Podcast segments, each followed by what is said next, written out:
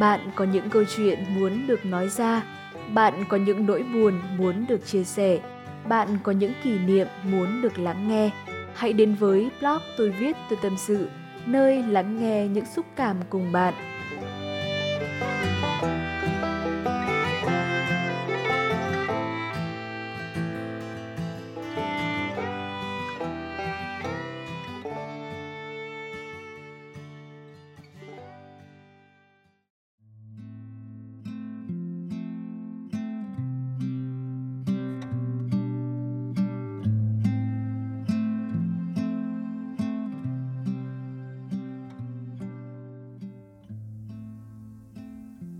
Chào mừng bạn đã quay trở lại với phần 2 của chủ đề Gần đây bạn áp lực gì?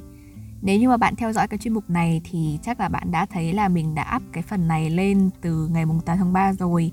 Nhưng mà đến bây giờ mình mới có thể thu được tại vì là mình đã bị nhiệt trong vòng 2 tuần vừa rồi. Lý do là mình ăn cơm, sau đấy là mình ờ, nhai nó hơi vội hoặc là nhai nó thế nào đấy, Xong đấy là nó bị cắn vào lưỡi. Thế xong rồi là khi mà cái lưỡi của mình bị tổn thương ấy là nó sẽ trở thành một cái màng nó trắng trắng nó cũng giống như nhiệt luôn. Nhưng mà mình đã uống thuốc nhiệt rồi mà nó không hề đỡ một tí nào. Và sau đấy thì uh, mọi người mới bảo là hay là mày bị nhiễm trùng rồi tại vì là nếu mà nhiệt uống thuốc vào một cái là nó sẽ khỏi ngay. Thế là mình loanh quanh một tuần mình uống thuốc không khỏi thế xong rồi là mình uống chuyển sang uống kháng sinh uống tiêu viêm thì đến ngày hôm nay là nó cũng đỡ một chút rồi. À, đỡ một chút thôi chứ còn cái lưỡi thì nó vẫn còn một chút cái vết đỏ đỏ trắng trắng mọi người ạ cho nên là nếu như hôm nay có những cái âm mà mình phát âm nó không được chuẩn thì mọi người hãy thông cảm cho mình nhé à, bởi vì là mình cũng rất là muốn thu cái phần 2 này nó cũng rất là hay và cả thêm một cái phần đằng sau nữa. Ở cái phần đầu tiên thì mình cũng đã nói về cái đối tượng học sinh rồi và phần 2 này mình sẽ nói về cái đối tượng là sinh viên. Như bạn cũng đã biết và chắc là có một vài trải nghiệm nếu như mà bạn đang ở tầm tuổi như mình là một sinh viên đặc biệt là một sinh viên xa nhà nên là có rất nhiều thứ phải lo lắng và phải tính toán nhiều người thì cứ nói là học hành thì bố mẹ chu cấp đủ mọi thứ rồi, chi tiêu lẫn cả ăn uống. Có mỗi học thôi thì còn lo cái gì nữa? Cũng chính vì những cái câu nói như thế này nên là vô tình con cái tạo cái khoảng cách với bố mẹ, tệ hơn là rơi vào cái trạng thái trầm cảm, tuyệt vọng.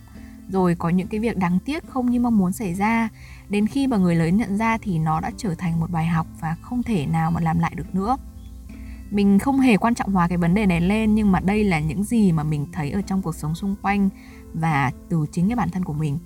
Nói đi thì cũng phải nói lại, bố mẹ đã quá vất vả để đi làm, kiếm tiền, lo con cái ăn học rồi. Thời gian dành cho con cũng ít đi, nhưng mà không phải là không có thời gian. Cách họ nói chuyện, truyền tải mong muốn đến con cái cũng sẽ quyết định một phần quan trọng trong những quyết định của con họ. Phản biện lại một chút là, vậy những cái người mà họ không có bố mẹ hoặc là bố mẹ họ vì một cái lý do gì đó không thể trò chuyện hoặc là hướng dẫn bạn thì bạn sẽ làm như thế nào. Lại một lần nữa chúng ta quay trở lại về với chính bản thân của mình, không có trách ai được. Ok, tôi biết là lỗi của tôi rồi thì bây giờ tôi có thể làm gì? Tôi chỉ biết mở nhạc to hết cỡ để át đi những cái suy nghĩ trong đầu. Tôi chỉ biết ăn thật nhiều, tôi chỉ biết vặn ga xe thật nhanh rồi. Tôi chỉ biết than trách hoặc có thể tôi nghĩ đến việc giải thoát chẳng hạn. Mình thật sự rất là buồn khi mà xem được những cái tiêu điểm truyền hình nói về vấn đề trầm cảm của học sinh có cả những cái em mà vì áp lực học tập quá áp lực điểm số hay là một cái áp lực gì đó mà khiến bản thân không thể làm chủ được hành vi của mình. Và đã có những em đã chọn cách là tự tử. Phần rủi ro là các em đã ra đi mãi mãi nhưng mà phần may còn lại thì có thể là các em sẽ ngồi xe lăn cả đời nhận thức không còn hoặc là có những căn bệnh di chứng đem theo cả cuộc đời. Có cái này nó kỳ lạ lắm. Khi mà mình rơi vào trạng thái buồn giàu rồi ấy, thì rất là mong muốn có một người nào đó, chỉ có một người thôi cũng được. Không nhất thiết là phải thân quen, người lạ thì cũng không thành vấn đề. Chỉ cần họ nói một câu an ủi là, không sao đâu, mọi chuyện sẽ ổn thôi, ngày mai cũng sẽ là một ngày mới. Vậy mà cũng rất hiếm để tìm một người nói chuyện với mình một câu như thế. Hoặc có những cái người nói rồi nhưng mà bản thân mình lại cảm thấy buồn thêm, lại càng sầu não thêm.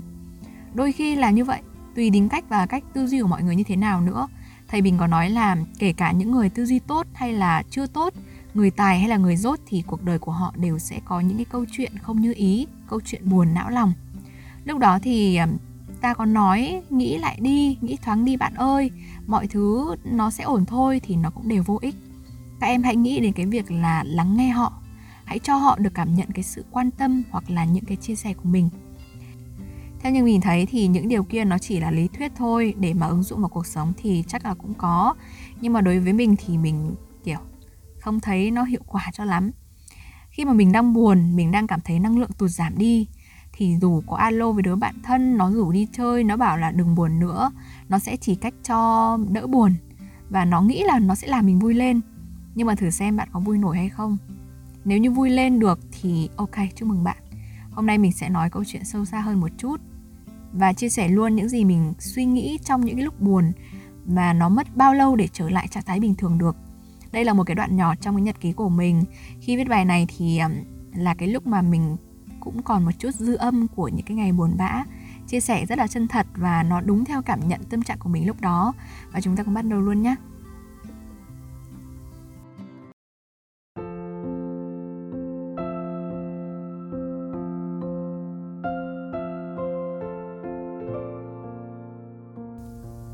mất một năm học cố gắng, nỗ lực, những lúc cắn răng chịu đựng những khổ đau, những lời chửi mắng từ người khác, để rồi một ngày ăn được trái ngọt, bước chân sang một cánh cửa mới với bao niềm tin và hy vọng trong một tương lai phía trước. Những u buồn, sầu não của ngày hôm qua không còn nữa, thay vào đó những niềm hân hoan, dạo dực và thêm một vài câu hỏi dành cho bản thân. Ngày mai đi tới trường mình sẽ mặc gì nhỉ? Ngày mai thì vẫn nắng, mặc áo cộc tay và quần thun là được. Ừ, nhưng mà màu gì mới được chứ? Ngày đầu tiên thì bao giờ cũng là cái ngày quan trọng nhất, mình phải thật ấn tượng với mọi người. Hay là chọn màu xanh đi, màu của hòa bình, màu của thiên nhiên, không trói lóa, dịu nhẹ và êm ả. Chốt cái màu này. Còn bây giờ thì nghĩ thử xem Mai sẽ giới thiệu bản thân như thế nào cho chị nhỉ? Bao nhiêu lâu kinh nghiệm làm cán bộ lớp, giới thiệu không ấn tượng thì vứt không biết trường thủ đô khác gì so với thành phố nhở? Thầy cô thế nào, bạn bè ra sao, có đáng yêu hay là dễ gần hay không? Những câu thoại tự nói trong đầu, cứ thế tôi chìm vào giấc ngủ lúc nào không hay biết.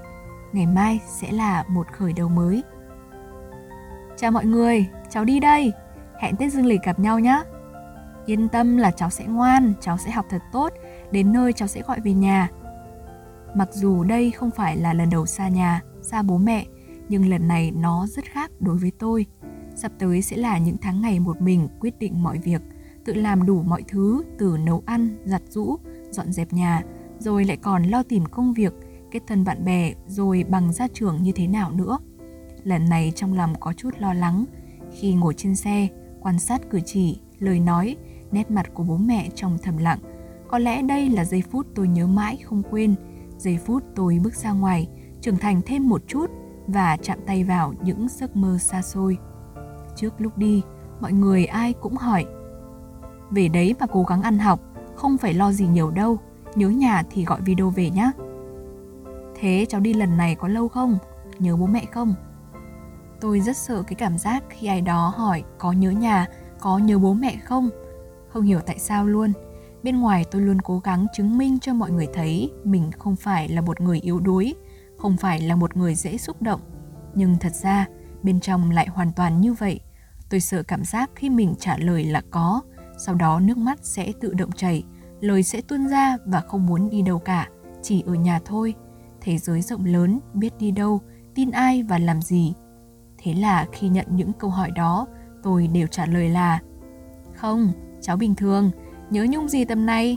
Ở nhà lâu quá rồi, phải đi đâu đó thật xa bác ạ. Điều này vô tình lại khiến cho bố mẹ bị tổn thương. Bố tôi là một người khá nóng tính và thẳng thắn. Dù vậy nhưng trong lòng rất thương con, chỉ là lời nói không được ngọt ngào thôi. Lớn rồi, nói gì phải suy nghĩ, phải uốn lưỡi, không người đời người ta đánh giá cho. Sống 18 năm với bố mẹ, đi ra ngoài ai hỏi nhớ không thì lại nói là không nhanh thế. Chứ gì đã muốn phản rồi à? Thế này thì mai kia đủ lông đủ cánh rồi thì chắc quên luôn cái nhà này mất. Mày đúng là Xe chuẩn bị đến nơi là lúc tim tôi đập rất mạnh, rất nhanh, chẳng hiểu làm sao nữa, chắc là lo lắng hoặc là mong chờ, cũng có thể là cả hai. Ở trong nhà, bố thì thẳng thắn, không dễ lộ cảm xúc ra ngoài, nhưng mẹ thì ngược lại. Tôi rất sợ khi xong việc, bố mẹ trở về, mẹ sẽ khóc. Và tôi cũng sẽ khóc như vậy. Thế nên là tôi phải luôn giữ cho mình một trạng thái tự tin, vui vẻ từ đầu đến cuối ngày hôm đó để bố mẹ yên tâm mọi thứ trong dự đoán, mọi thứ trôi rất êm đẹp. Đến trường học, mọi người đi nhập trường rất đông. Bố thì tìm bãi đỗ xe, tìm nhà trọ để chuyển đồ, còn mẹ thì dẫn tôi vào trong làm thủ tục. Nhờ cái cảnh ngày hôm đó thật náo nhiệt, các hoạt động rất sôi nổi, múa hát, văn nghệ, võ thuật, đúng là ngôi trường năng động mà tôi muốn theo đuổi đây rồi. Cũng buồn cười là đi đâu ai cũng hỏi, tòa nhà B1 ở đâu ấy nhở? Chỗ nộp hồ sơ ấy. Nhưng mà ai cũng nói là tớ là sinh viên mới, tớ cũng chưa biết đường đi thế nào, cậu đi đâu chỉ tớ đi với. Thế nào mà đi dạo một vòng rồi lại tìm được đường mới hay, nhìn các bạn ai nấy cũng có một nét mặt rất vui tươi, tôi cảm thấy có một sự đồng điệu về mặt cảm xúc ngay lúc đó. Cuộc vui nào cũng vậy, vui đến mấy thì cũng phải kết thúc, còn lại chặng đường dài và những bước dài lê thê của tôi ở lại. Bố mẹ cũng đã trở về nhà ngay hôm đó, nghỉ ngơi hai ngày, rồi tôi cũng bắt đầu đến trường học buổi học tuần công dân đầu tiên. Những gì tôi được học trong hai tuần đầu tiên đó đến bây giờ tôi vẫn còn nhớ như in, như mới hôm qua. Tất cả đều rất đẹp, những cử chỉ, lời nói của giảng viên, những nét mặt hạnh phúc, nụ cười tươi như hoa của các bạn, năng lượng nhiệt huyết được cộng hưởng lại. Chưa bao giờ tôi cảm thấy hạnh phúc như vậy. Cảm giác như trong những giây phút đó, bao nhiêu những nỗ lực, cố gắng một năm qua hoàn toàn xứng đáng. Buồn thay, mọi thứ chỉ đẹp ở những phút ban đầu đó. Cuộc sống của những ngày tiếp theo đối với tôi như một thử thách. Mỗi ngày thêm một chút những nỗi sầu, phiền muộn, lo lắng. Lạc vào một ngành mình không thích, những ngày tháng của công việc học đối với tôi thực sự rất khó khăn. Biết là thế nhưng lòng luôn tự an ủi mình, tất cả đều đã được an bài theo số phận, không nên oán trách, mà học cách suy nghĩ tích cực hơn để đối diện với nó. Biết là nó sẽ vất vả, nên tôi luôn cố gắng trong hoạt động của trường, trong lớp sao cho tốt để nhận lại một chút chiếu cố nhỏ của thầy cô.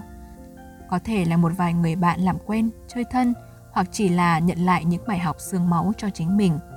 Đến bây giờ tôi cũng không biết rằng cuộc đời sẽ nở hoa hay là bế tắc, hoàn toàn tôi không biết.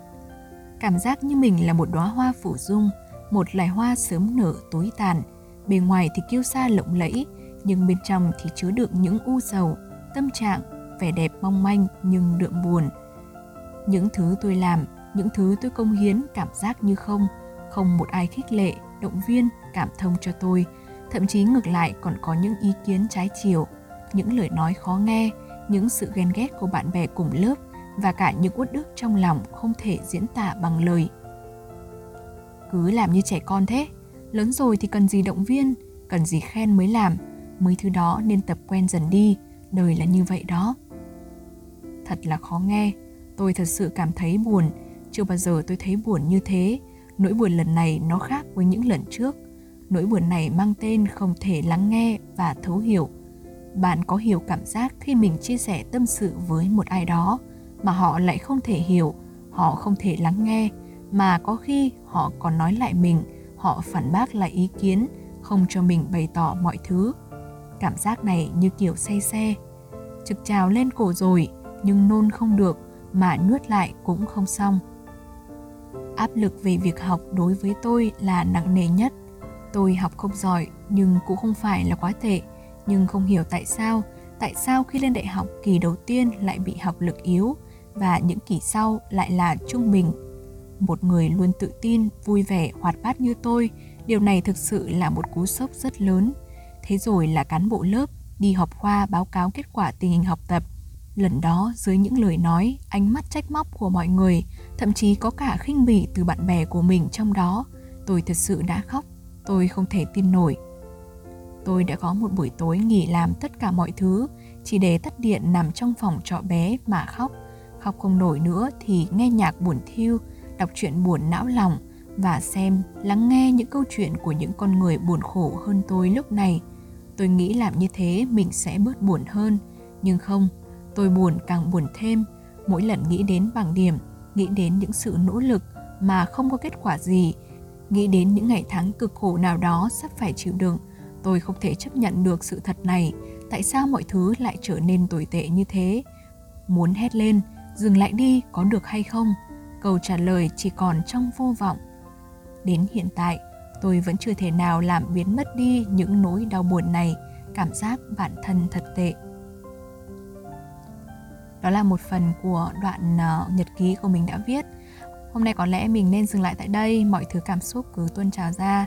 Chưa bao giờ mình viết một cái bài cảm xúc đến như thế. Nếu còn viết nữa thì chắc là sẽ không nổi mất. Qua phần 2.1 này có lẽ là bạn cũng đã nắm bắt được một chút cái tình hình hiện tại của mình rồi chắc là cũng đoán được một số lý do tại sao mà mình hay biến mất đột ngột, hay là nghỉ viết blog một thời gian cũng khá lâu, tầm 1-2 tuần. Và áp chậm bài cũng từ một số lý do trên, chỉ là dừng lại để xử lý những cái tiêu cực trong lòng của mình. Và phần tiếp theo sẽ là phần kết thúc của chuyên mục này. Nhớ lắng nghe đến hết nhé cảm ơn bạn rất là nhiều. Chúc bạn một ngày vui vẻ. Bye bye.